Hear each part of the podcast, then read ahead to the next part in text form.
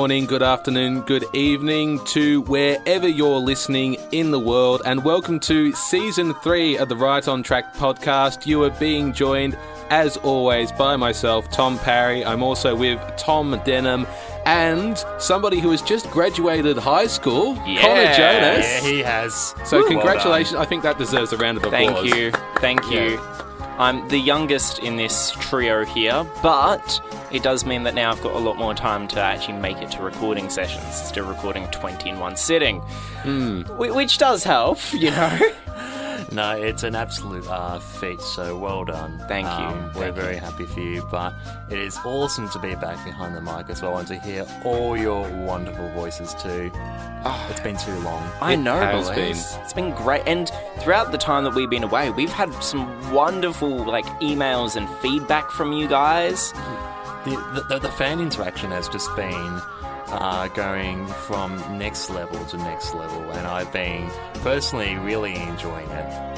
Yeah, and like I mean, we've been been getting messages from all over the world. We've had you know a few in England, then we got a really heartwarming one from Texas, which was really good. Um, brought a few tears to our eyes, but Quite a few here from Old Town Melbourne as well. yeah, Yeah. so it's been really good. And now we're back covering the third series of Thomas the Tank Engine Friends. That indeed we are. And in our very first episode, we'll be covering the first three episodes, which are A Scarf for Percy, Percy's Promise, and Time for Trouble. Now, a couple of big changes in this season. The Yes. most noticeable of all is a new narrator. We have Michael Angelis, who has taken over the role from Ringo Starr. Yes, Huge difference, yeah. And that's in the UK dub. In the US dub, it's the first introduction of George Carlin, um, who's not recovering some previous Ringo Starr narrated ones. So, Interestingly, another really big name for the US, George Carlin is a huge comedian, so it would have been a massive grab for Thomas for the US audience as well. yes. But interestingly, by this point, was Thomas still in the form of Shining Time Station, or was it Thomas the Tank Engine by this point? Um, at this time, it was still Shining Time. That's interesting. Like, I can't, like, as an Australian, I can't understand the idea of, like, having both entities together because my first exposure to Shining Time Station, like many others, was Thomas and the Magic Railroad. Yes. So it's interesting to kind of do the reversal and uh, see how it came to be and how it worked towards the movie. And, and one thing that got me with Shining Time is that it's a bit of a show within a show. Yeah, very much so. And Thomas is merely a segment. Yeah, a- and and that is what really confuses me about it. Um, I've actually been obsessed with watching Magic Railroad parody. It's hilarious. I encourage you guys to go listen to it. Shout out to Mad Frog Productions. A, yeah, I love it too. Yeah, it's and it's got lots of good in jokes for people that are fans of the show and sometimes question things. So it's absolutely brilliant. But un- a few more big changes about series three is it was the very first series that Britt Allcroft became a co-producer of it, um, along with David Mitton. It was the first one that used stories that wasn't written by either the Reverend or Christopher Awdry um, uh, opting for some more magazine stories, um, most by Andrew Brenner, who uh, was the former series head writer. Um, Well, this was later on. oh, yes, Yeah. yes, yes, later on. Um, and then uh, the Reverend actually didn't like the adaptations of these Be- because one thing that um, will happen with us, because you mentioned the episodes before, we've got two Percy ones, then a James and Toby one. I vehemently expressed my distaste for the episode listings for series two hmm. last season. I hmm. think we all have at some point. Yeah, because of how out of order it is. Except I'm going to backtrack with series three because I feel that series three is so out of order that it doesn't matter.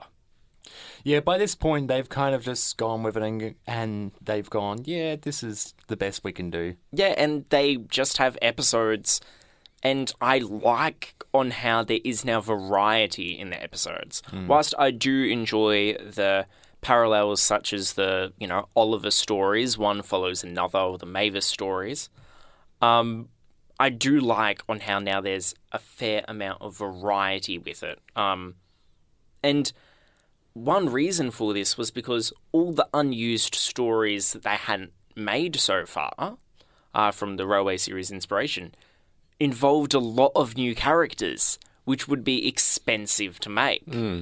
So that's why they opted for these instead, which is sometimes the confusion comes about.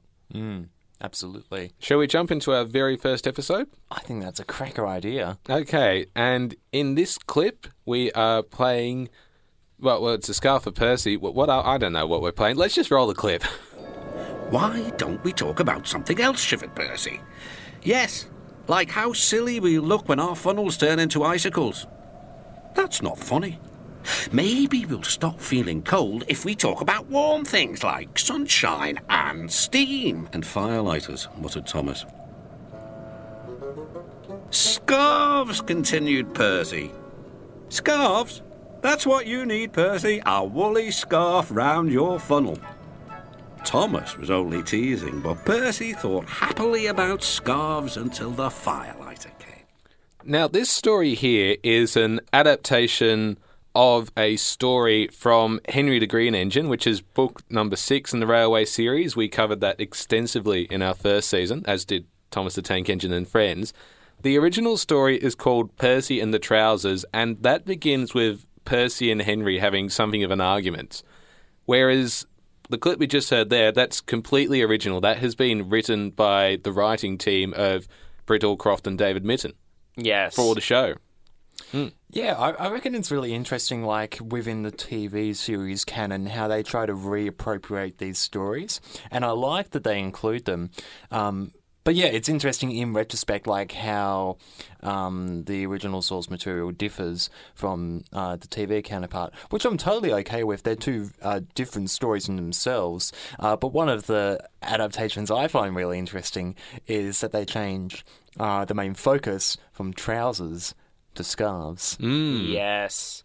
Yes. Um, and that was actually something, whilst I personally love the little changes from the original adaptation, um, that was something that the Reverend didn't like. He often publicly dismissed and, you know, spoke about the lack of realism or what he liked about these episodes because of how they differed from the source material. Uh, a famous case being that of Henry's Forest, which we'll get to later on. I personally like it, but yeah, we'll discuss it soon. Yeah, but this episode, uh, for those who haven't seen it, uh, that was the f- start we just played, where it's a cold winter day on Sodor.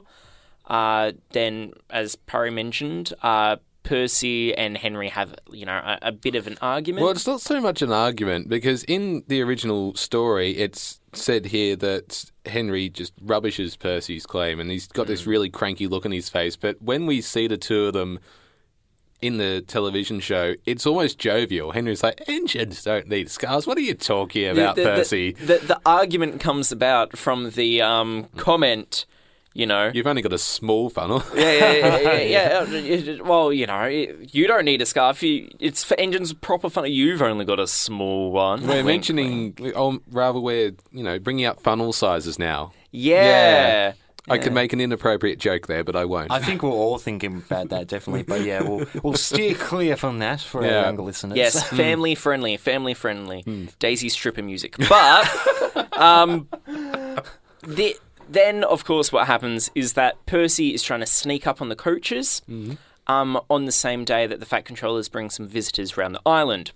Uh, the luggage trolley is going across the tracks when Percy hits it, which then causes all these bags and luggage to fly through the air, including some jam and a pair of trousers to be wrapped around Percy's funnel. Which the were, fat controllers trousers, no less. Yes. And um, you just bring up an interesting point as well, Connor. We also get to see Sir Topham Hatt interacting with his wife. She doesn't say anything, but they, you Yeah, know, yeah, yeah. they they talk to each other, and that's not in the original story either. I know. Hmm. So again, a fair few different changes, but I feel like the change of having that interaction beforehand is better because it introduces that point of you know the Fat Controllers bring some visitors around the island today, and you go, oh okay, and then you have like the Henry talk, and then you have the actual accident occur. Um, but I have got a question for you. Mm.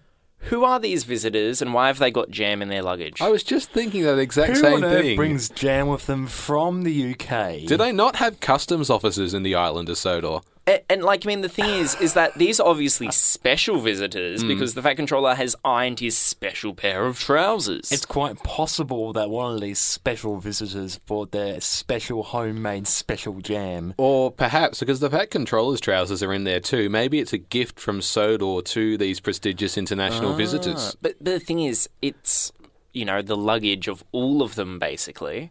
So it, it could be maybe they're from the jam factory.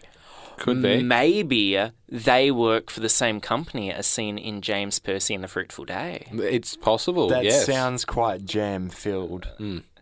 Entertainment. Anyways, um, but one thing, like, there are a few things I really like about this episode. So, of course, this is our very first introduction to Michael Angelis. Mm-hmm. And I love his early narrations. Mm, me too. It's very warm and wistful. I know. It's interesting that you bring that up because um, before this, uh, Michael Angelis did some early dubs um, of the stories, and they were released for, I guess, uh, I, I think it was like a preview VHS. Um, and they, uh, he, he- his uh, way of doing it is a lot more docile, and I think he's trying to do what Ringo did. But it doesn't work for him. He just sounds a little bit more. Imagine kind of like series 8 to 12 Angelis, but like in series 3. It's really interesting. And I'm glad that they made the time to do all the voices a second time around because Yeah. it sounds so much better. He's so animated. It does. Mm, so because I'm just going to read the story here. I've got the story in front of me because you know I'm prepared.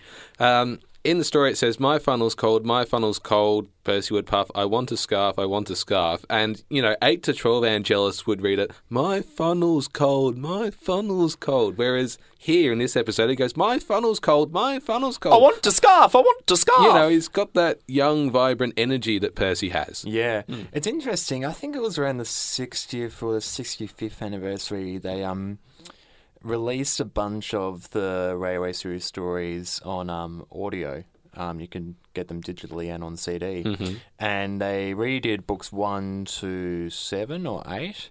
And it's so interesting hearing Angela's sweet voice for Percy and the Trousers. oh no. Um, but o- of course, we've got some new musical ditties We do. uh, Yeah. by Mike and Junior Campbell, which I love. The you know the start.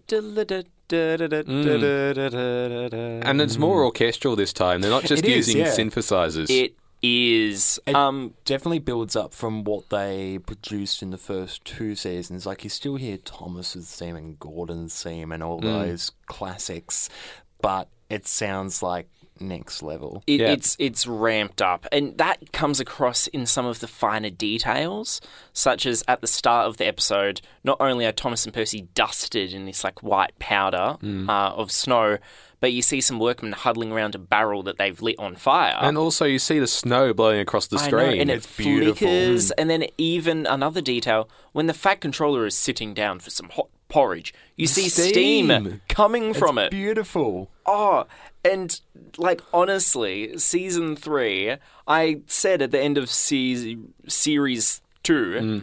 on how you know good it is, and it's got you know if you want to make sure you've got something good quality, go for series two. Mm. But series three, it has got some of the highest gems out there. Mm. And I completely forgot about how much I loved it until I started, you know, reviewing these episodes for this podcast. One of the things that didn't click with me when I was a child, as I was watching these stories, was that there were particular scenes. Well, it's it's evident to us now because we've already talked about it on the show. But I guess in series three, it particularly, um, there are shots that are of a larger scale to what it is on the set. But in particular, um, when you see you see a lot of the Fat Controller's house and office in this season.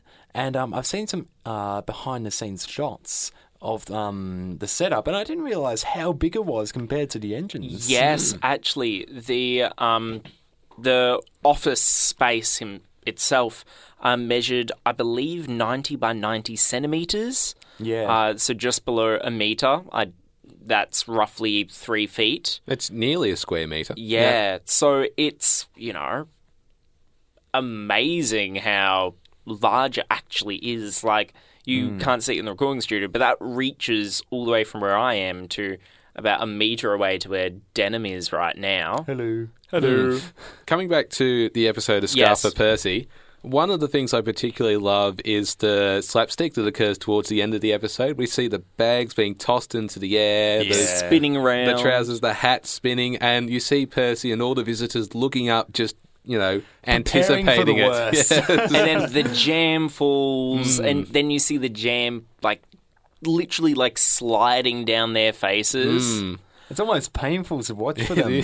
Like, like I, I want to know because it looks like real jam, but It does. what about the models? Like they just poured jam on these models. The models go through so much throughout this season. So Yeah, much they do. abuse. Um, Especially this season. yes. It's interesting. Um, there's a deleted scene that I wish they had included in this story, but it's in a music video. There's a scene like as everything's flying up, you see the jam fall on Percy, the jam fall on the visitors and the Fat Controller, and then one lone troublesome truck gets it as well. Yes. And it goes from having that smiley face to the, oh, what? yes. and, and like I like to think w- with that added deleted scene that there was just jam everywhere. Like like the yeah. stations, you know, paint the stations red with jam. But of course, as with most uh, Reverend stories, inspired by a real event.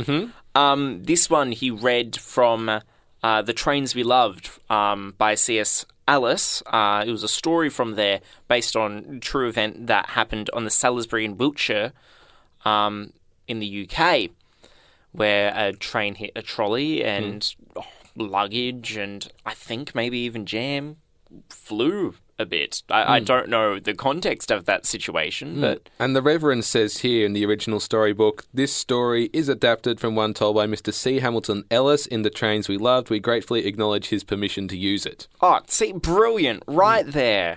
Wonderful. Um, but uh, like big climax of this episode is of course Percy hitting the trolley, mm.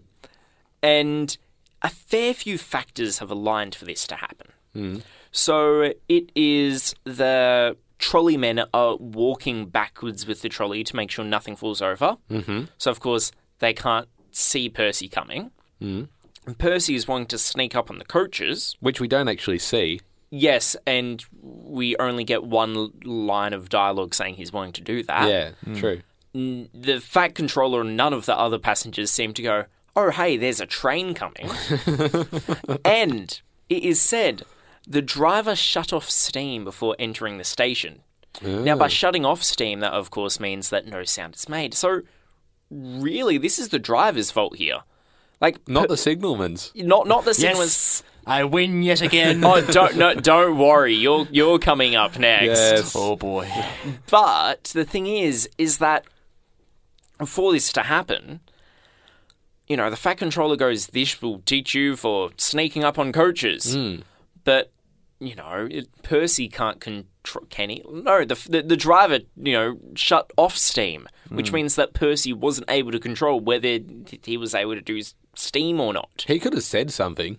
Look he out! has I'm to- out of control. Well, he, he could have just said, you know, steam train coming through, small tank engine coming through, But, something but like then he was wanting to sneak up on the coaches, wasn't he?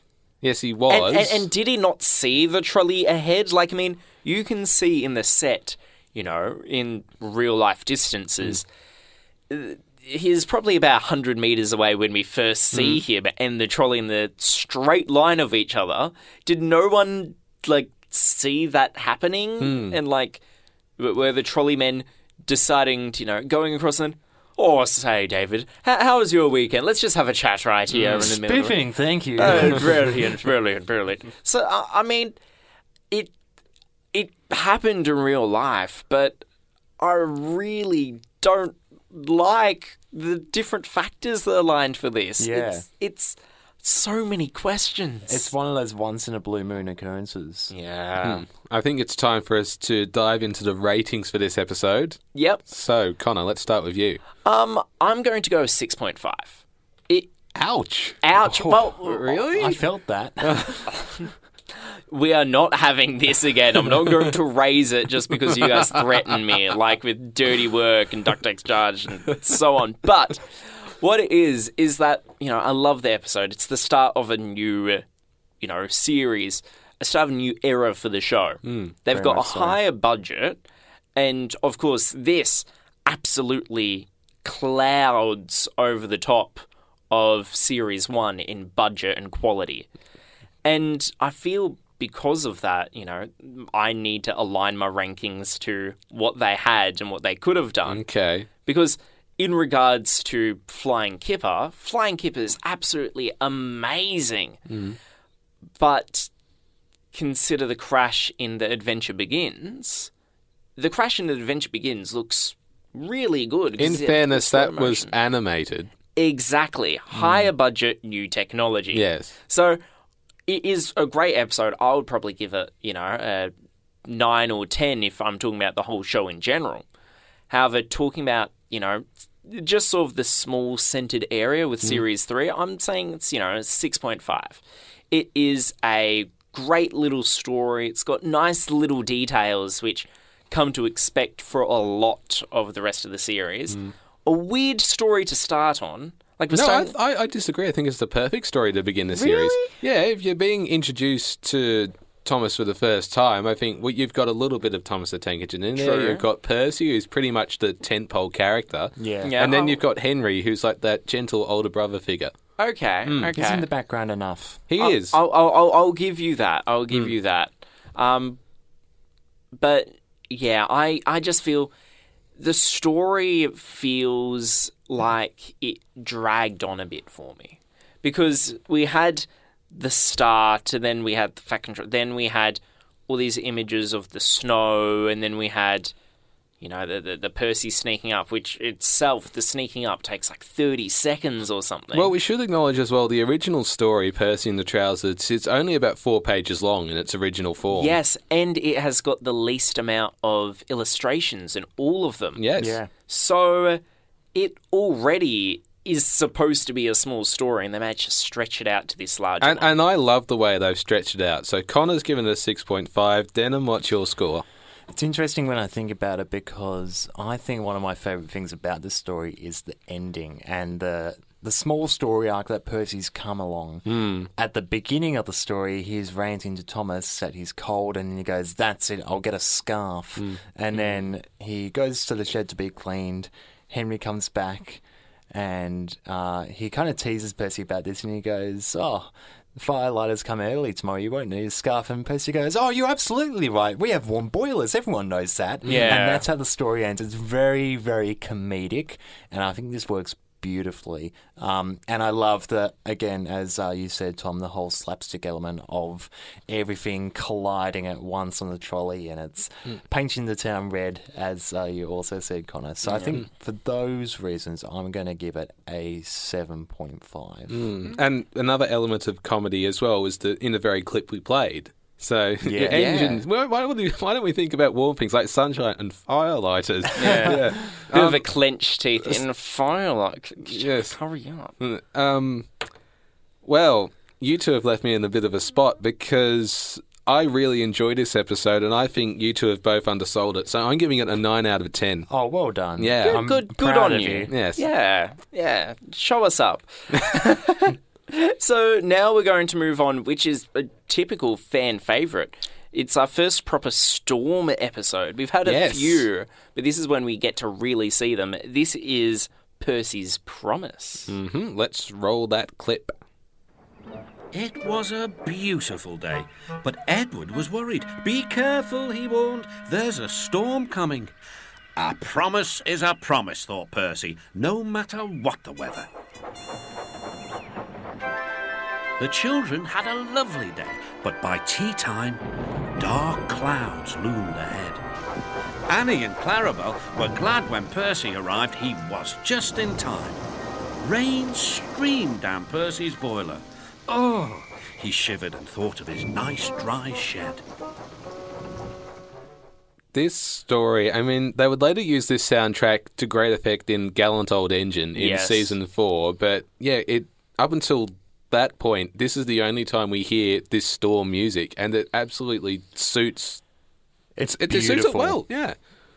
I love it. Yeah, it, it's a brilliant thing. So, uh, this story uh, is it adapted from a book? It is. It's adapted from the final story in Percy the Small Engine, which uh, we have covered on the show before. I think it was in the second season. Yep. hmm And it's also in the Railway series canon, the one that directly precedes Percy and Harold's race. Yes.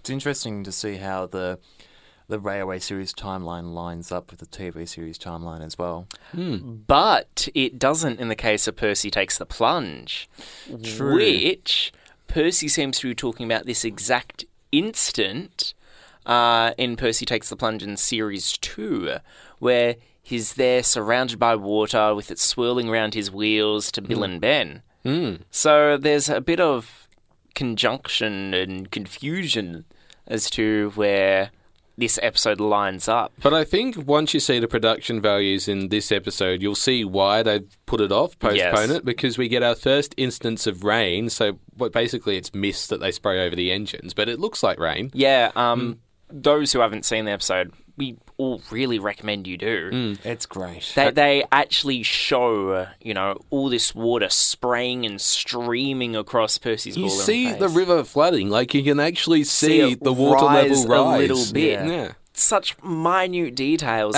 And then the absolute high point of the episode, it's where Percy's model rushes into this flooded field, yes. which uh, I'm been told, I have been told that they had to take all the mechanical components out of the model engines and just have an empty hollow shell and then use wire to pull it through pull Percy's model and Annie and Clarabelle that Yes. one makes through the water. Mm. Yeah. Yes. Um. So uh, I like previously hypothesized um, that they could have used electrics um, because while water is conductive, um, what happens is that electricity always takes the shortest and easiest path. So the axles on a locomotive would be easier to transfer current than water, but you know it does make sense to remove the electrics for it. Um, and you can yeah see Percy surrounded by all this water. But for those who don't know the episode, Oh yeah, we should summarize that. We forgot to do that. Yeah. we got too excited. all good. Okay, so in the beginning of the episode, Thomas is talking to Percy and he's taking the children on a trip to the seaside and he says to Percy, I can't do it this evening. Would you be able to take them home? And Percy said, Yes, of course. And then the storm hits and then he gets stuck in that uh, flooded field and excuse me. Um, and then the driver to combat the fact that Percy's fire has gone out, gone goes to the guard in the brake van and said, "We'll have some of your floorboards, please." and then and then the guard responds, "But I only swept the floors this morning." It's one of the best lines of dialogue in this episode. Um, you may have seen on some of our socials, uh, Tom Parry made our very own meme about Yes. that. We'll Uh-huh. repost it. yeah, Yeah, I, well, I you- will definitely repost that. I'm so proud of it. I More proud than I should be. And and then recently, you Denham made a meme. Uh, Oh, someone else made that meme. Really? Yeah, yeah. Uh, someone turned me into a bunch of Simpsons memes. Yeah, yeah, And that one applied best to Right on Track. yeah. well, it, it has our name in it. It does. Um, Now I need to have a meme with me involved somehow, but I'll get to that. we'll make will. it happen. Now, as for the rest of the episode, once Percy's fire has been relit by the floorboards, Harold drops uh, hot drinks. Yes. And then the crew is able to make their way out of the flooded field and home to Elsbridge Station. Yes, where per- uh, Thomas is able to pick them up and then take them home. hmm And then Harold arrives, and the Fat Controller congratulates Percy on a job well done. Oh, that's one thing we haven't mentioned, actually. Michael Angelis, he provides the Fat Controller with a really thick Yorkshire accent. Yeah, He, does. Yeah, I quite like it. I feel it suits him. Mm, a and it's bit. one which is carried through uh, like several other narrators and into the current form of the show, mm. where the Fat Controller still speaks with that Yorkshire accent. Thomas. Yeah, Angelis exactly. is uh, really good at this point in time. Really good with characterization, and you can mm. see it with the Fat Controller in this episode. You could also see it with Harold, mm. but even like Oh simple yes, of course, Harold. So Yeah. he has that typical RAF voice. Yeah, you know. You can tell he's watched Ringo Starr's stuff, like to do his research.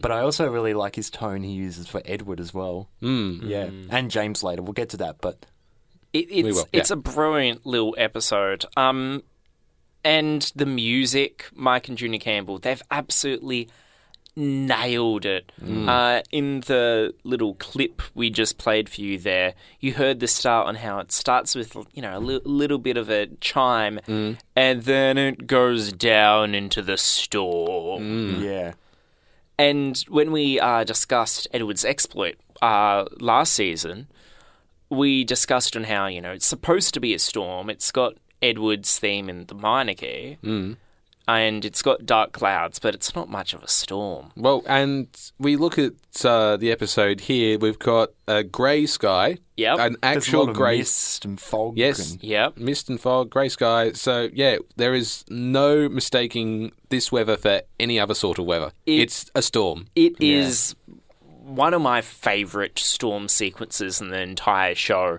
Uh, like with the even the small details such as the river water rising up, mm-hmm. you know that really drives home the point of it like being a flash flood. Um, for those like it's in the name a flood that happens in a flash. I've been caught in one before, uh, middle of one, and it is terrifying. It is, yeah. I, I remember I need I've been close to it too. yeah, I know. I, I need to go to an appointment, and within five minutes, uh, the car. We, we were trapped in the car in the middle of this little ditch, um, which goes underneath the railway bridge because all the water had just quickly risen, all the power had gone out. Uh, Just slightly off topic, you know what I really love about the city of Melbourne where we record this podcast? Yes. When there's flash flooding, people still think they can drive through the water. Oh, They- yeah. They, they just go through it full speed, 60 kilometres an hour, and go, yeah, I could ford my way through this. Oh, no, my car's gone. Nothing can stop them. Oh wait, And um, coming back to the episode again, we mentioned before how much abuse the models cop. Hmm. In this one, they place the human figures in the water, and we can actually see, you know, the shimmering yes. of the water there, and of course the steam and the spray being placed all over them. So yeah, they they suffer a lot. The human characters. Yeah, speaking of abuse, there are two uh, interesting things here. They, uh, in the original story, um, when uh, the driver goes to ask for the fla- floorboards from the guard, it's the guard in Clarabelle, and they rip out Clarabelle's floorboards. Mm, but in the TV series here, it's just a brake van. Yeah, so they either didn't want to come up with an inside for Clarabelle, um, or have that abuse of ripping up a living entity's floorboards. how would that feel? Probably the same way as pulling out nose hairs. True. Ouch. like or, or it- cutting nails. yeah, nose hairs. Yeah. Um, So so nails have no sense in them. Have No. I got that right? They've got Yeah, what's the they- word they've I'm got no for? nerves. Nerves. Thank Yeah. you. But they are determined to be more sensitive than skin, which is weird. Um, but one more thing of abuse. Uh, Harold comes along with his heroics, and he drops some hot drinks for the passengers to, you know, help them. on Percy's boiler. Yes. now, how does that work? It's one of my favorite shots in the whole episode. I'll just say that. uh, like, like you know, he drops a crate with a parachute, of course, with hot drinks. Now, assuming these have come with mugs, they would need to, of course, be like styrofoam or something. If they were, you know, Stainless steel. yeah, something, because when they crashed onto Percy's boiler, they would be broken to smithereens. In fact, the crate should have, like it did in uh, Percy's scarf. Then these are hot drinks, which means that there needs to be some kind of hot liquid in there, like other drinks pre made, Or is there just a hot liquid sloshing around in there? Has that liquid spilt everywhere? Like, I don't see the point of dropping hot drinks at all in a situation where they can easily be flipped upside down, What broken. if they put them in several thermoses? Or Oh, did if thermoses they just exist? had tea bags or tea leaves and coffee beans mm-hmm. and Yeah. cocoa in a in a in, in, in there a tiny Starbucks employee just fooling. Yeah, yes. Hello. Uh, what, what would you like today, sir? Oh, I'll have a mixed orange frappuccino. Did I, I don't go to Starbucks. yeah, neither no do idea. I. But but you know, it's like I don't see the point of dropping, you know, hot drinks. Even if it is to keep the Vicar's Sunday School warm, Mm. they're in the middle of the storm. If you do this to every single person in a storm, you're going to go bankrupt very quickly. but they have unlimited money. judging by the amount of accidents they have and how they haven't gone bankrupt, I'm willing to believe that. they did a long time ago, but they just haven't told us by this point. They declared bankruptcy. But my favourite thing about this episode, which is when uh, the Fat Controller is thanking Percy. And he goes, and Harold says you did a good job too. He says you were a uh, wizard. He says he can beat you at some things, but not being a submarine. And then, very meta, he Yes. says, I don't know what you two get up to sometimes, but you know, g- good job anyways, Percy. yeah. And I love the fact that the Fat Controller just doesn't really understand what they're doing. I love it. It kind of taps into this friendly rivalry both Percy and Harold have. yes, it continues a, a little bit more. Um, now, it reference it was referenced in Percy Takes the Plunge. Um, and of course, like most of these stories, true event. Um, where an engine was submerged in five feet of water um, in Hunstanton, Norfolk, uh, where they used the floorboards from the guards to get the train moving to Hunstanton. It's yeah, but five feet of water. Like, I mean, I'm just above five feet. I'm five foot seven, so Yeah. you know my nose would be under that. Probably. yeah, d- I'm d- six foot four. Yeah, yeah, you'd be fine. Yeah. You- Thanks, guys. Yeah. You're welcome. Yeah. Like, you know, we're needing to doggy paddle. Like, hey, can you give us a piggyback ride? Yeah, sure. Okay, thanks. But ranking this, guys, because I'm going to give this a solid 7.5, maybe an 8. Because, you know, it is our first proper storm sequence. And we do get a few of them in later episodes, but this one, you know, it was the first, and they executed it perfectly. You've got the rising water, you've got a story which has got a perfect build up, mm. you've got the foreshadowing from, you know, Harold and Edward to drive it home. Mm. And then you've got, you know, the music, which just carries the whole thing. So, an 8 from me. Ooh, I think I will give this episode another nine. Another 9. Yeah. You uh, know what? I'm going to take it up a notch further. I'm going to go 9.5. Ooh, why not ten? Well, like. Well, why not 10 for you? Well, that's a very good question. Can Denham answer first? I, I, I- I feel like this isn't the Flying Kipper, but at the same time, it's very entertaining. The production values are great, and it is a step up naturally from the last season. But I know there's better yet to come in this season. Yeah. So there's a little foreshadowing there, but it's a good story. Mm, I think the complaints I would have is that it takes a long time building up to the climax, and when it reaches that climax, it sort of really doesn't go anywhere. There's no sense of peril. Yeah, it's, it's- just I'm trapped in water. It's just oh, this is inconvenient. the inconvenient. same way the drivers who think they can forward to the river Mm. that, that that don't. Yeah. and and also that brake van guard is just you know yeah solid Yeah. ten out of ten But- for that one. Now it is, of course, time for our musical interlude, mm-hmm. where we are sort of farewelling Ringo Starr with the start of Series Three. It's his swan song. I- I- I- it's song. it is a um little remix song that we've got for you, known as the Ringo Rap. That's right, and it's done by none other than Kevin Jennison. So if you're listening, Kevin, thank you for this uh, ear Masterpiece. Come on. That's right. You know what's up? This is Thomas the Tank Engine. Sung. Toot toot. Let's get it. When you see me rolling, rolling down the track, you know that I roll and I've got fat stacks. I got six small wheels and a sure stumpy dome. I'm sending these these riding to your home. You know I run this island, the island of Sodor. I always hold the line like my main man Dodo. Don't you listen to that fuel bottom hat? He smells like poop and he's way too fat. They me Tank because I'm so hard. I smash these beats like I'm Ringo Starr. If you with me, I'm going to tip Fussy, Annie, and Clarabelle. And no Fussy, I might fall into some snow over mine. But I'm so hard that I'm going to be fine. Nothing can spoil my blue coat of paint. When it comes to silent, I never had a complaint. God is the hard, it's very clear to see that this big old lazy bone has got nothing on me. Percy's my boy, he's the best that ever was. He's so silly and as green as green as green can be. Because James is the funny case, cause he happens to be red. Then he caught himself on fire and the fuel should be dead. You already know this last engine, fam. Henry is the pretty boy, but he went too far short. Now he's bricked up into tunnel. Edgar Allan both.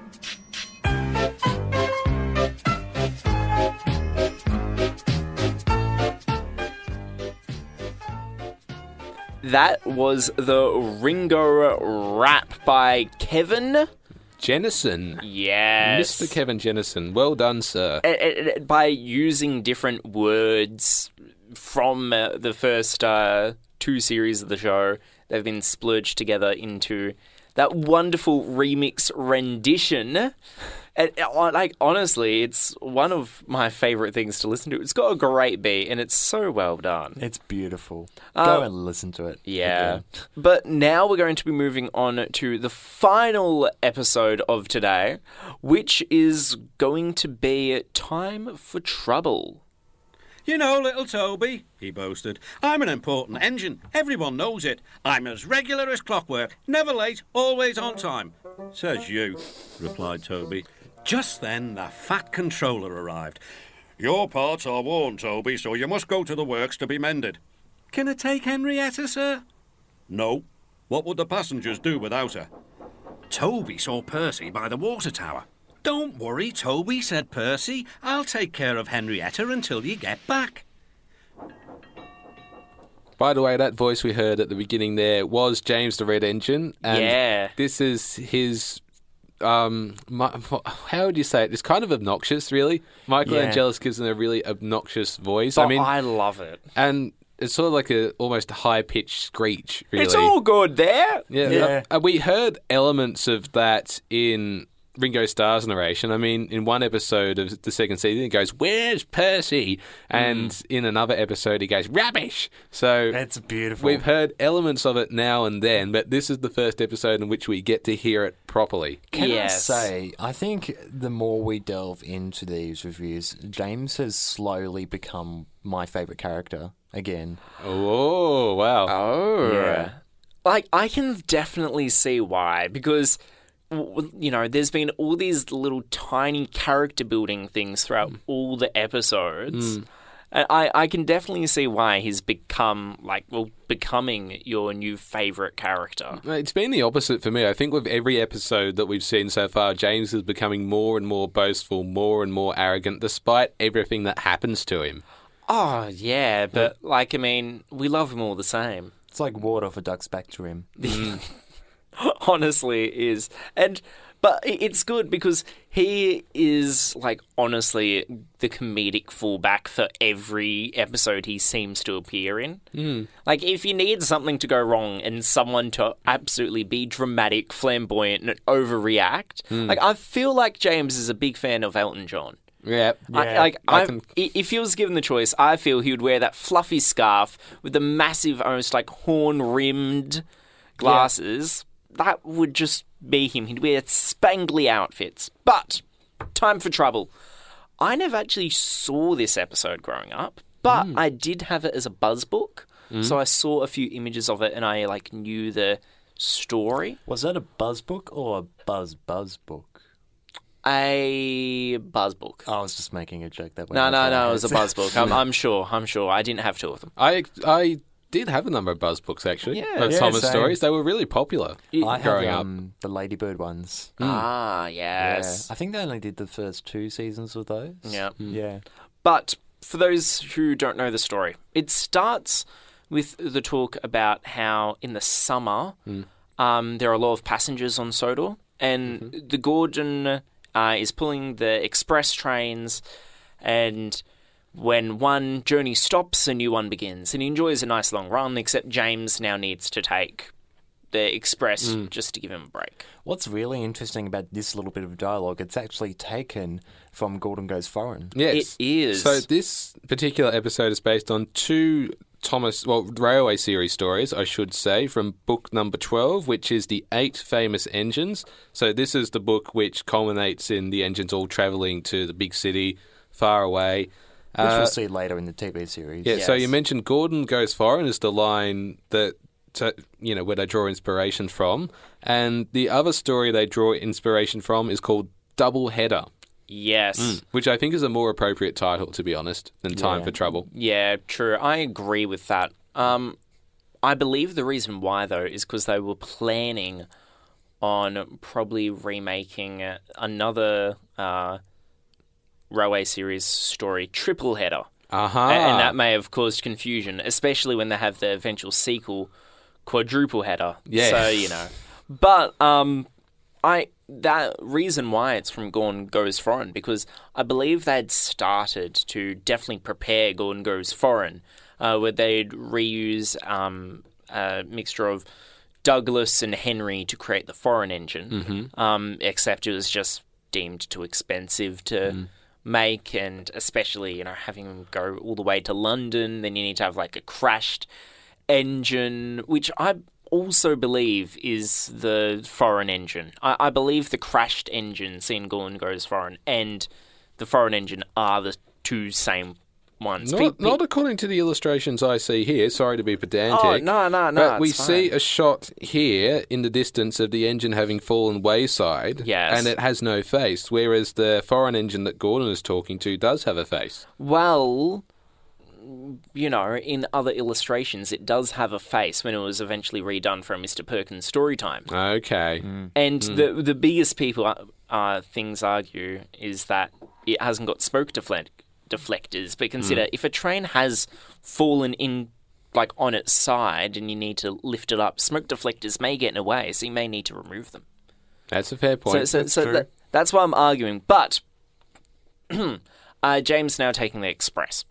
Uh, Toby um, then needs to go to the works, um, which is presumably near Crovan's Gate.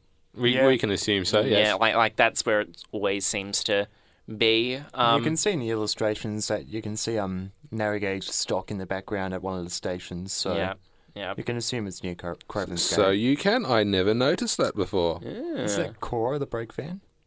It, uh, possibly. I'm not entirely We, sure. we, we, we, we don't know. It's Cora or Beatrice, one or the other. But uh, then uh, Percy, not Percy, Toby runs out of water um, in the middle of the main line. And then James needs to go and help him along. Um, and then when they reach the workstation, kids go, Oh, J- James was running too slow, so Toby need to come and help him. How funny is that? Now, we have one person and one person only to blame for this mishap. Yeah, I- I've got no idea who it uh, Denham, would you like to enlighten us who may be the cause of this? Oh, I don't know. It might be the signalman. It is, it is. It is specifically named in both the episode and the original story that the signalman is at fault because he didn't know about Toby and his very small water tank. Yes. Had so- he not have moved Toby on, Toby would have had enough water to reach the next station. Exactly. And there would be no need for him to be pushed by James. Yes, and the signalman even admits it himself. Yes. Um, uh, Is this the first time a signalman admits to their own I know. mistakes? Yes, he it he, is. he says it, it said in the episode, "My fault." said the signalman. like, like, honestly, if that is clear cut evidence, we've got it. It's on tape, albeit it wasn't in real life, because this is a real life event where Yes. an LNER J70, Toby's basis, uh, had to be moved uh, to the Stratford Works after running out of water. Um, but it's video evidence. Driving it to court, Denham, you're fired. Okay. that, that was my Trump impression. You're fired. Now, there we go. what was it that Trump said the other day? He like made a speech and said or something at the end of it. it's weird. Um, let's not get into that now. but um, what I really like about this episode is that it carries on the James and Toby conflict. it does, yeah. Um, Quite beautifully. Yes, I would like to like feel though that this story takes place maybe before Dirty Objects, because I feel with Dirty Objects. It like rounds up the conflict nicely, whilst this one it's seen to continue. That's a fair point. And it's also worth remembering that this story was published originally after Toby the Tram Engine. So, Yes, Eight Famous Engines is book 12 in the series, and I think Toby is book 7 in the Railway series. I think a lot of the conflicts that are established in both the book and TV series continue, no matter Hmm. if they're resolved or not. You see it with Thomas and Bertie. We see it with Harold. Edward and his old parts constantly. you see it with the signalman and his vendetta with Yeah. everyone. You see it with the guard and his floorboards. I, I, it, it happens all the time. Um, but yeah, th- this episode, it's, I, I feel it's a nice one. And while some parts may be seen as redundant, such as the exposition with Gordon at the start, I feel that it do, it actually builds to the idea of it being a busy time on Sodor, and it also builds a bit on Gordon's character, which it isn't needed for the story. But the idea that now James is trying to be faster than Gordon and match him, um, only to now be stopped to help Toby, you know, it, I, I feel it's good to have that little bit of explanation there. I agree. Yes, as do I. Okay. Um, so, what about rankings for the episode? Hmm, I would be leaning towards a six for this one because it's it's not really action packed. When you compare it to the first two episodes Yeah. of the season, you know, there's not really a lot of great examples of you know increased production values There- or anything. There's like no accidents. There's no interesting. I mean, we do get to see a large scale model of Toby's uh, water, Water tank levels. It's yes. quite interesting to see. Mm, Yes. Yeah, and that's one thing that always stood out to me when watching the episode as a child, just that one particular bit there. But as for the rest of it, yeah, it's just like, nah, th- th- this could have been done in season one or season two, Yeah, it was planned for season two, but Hmm. they pushed it to series three for some reason. Yeah. Denham. It is interesting to see uh, some of the interesting things that uh, is contained in this episode, like Toby's water tank, seeing Percy with Henrietta, and then seeing James push Toby in front of a goods train, not a goods train, an express train. Yes. Do not insult those passengers. But um, uh, I, I definitely really like this episode, and I don't mind the exposition as well. It definitely adds something to the story that we weren't expecting. And again, I enjoyed this as a child. For that reason, I'm giving it a seven. okay, I'm going to give this episode an eight. It- it- Six, seven, eight. There yeah, we go. it, it, it, it's Six, hard. seven, eight. Six, And- seven, eight. Seven, eight, nine. Uh, great joke. But Yeah.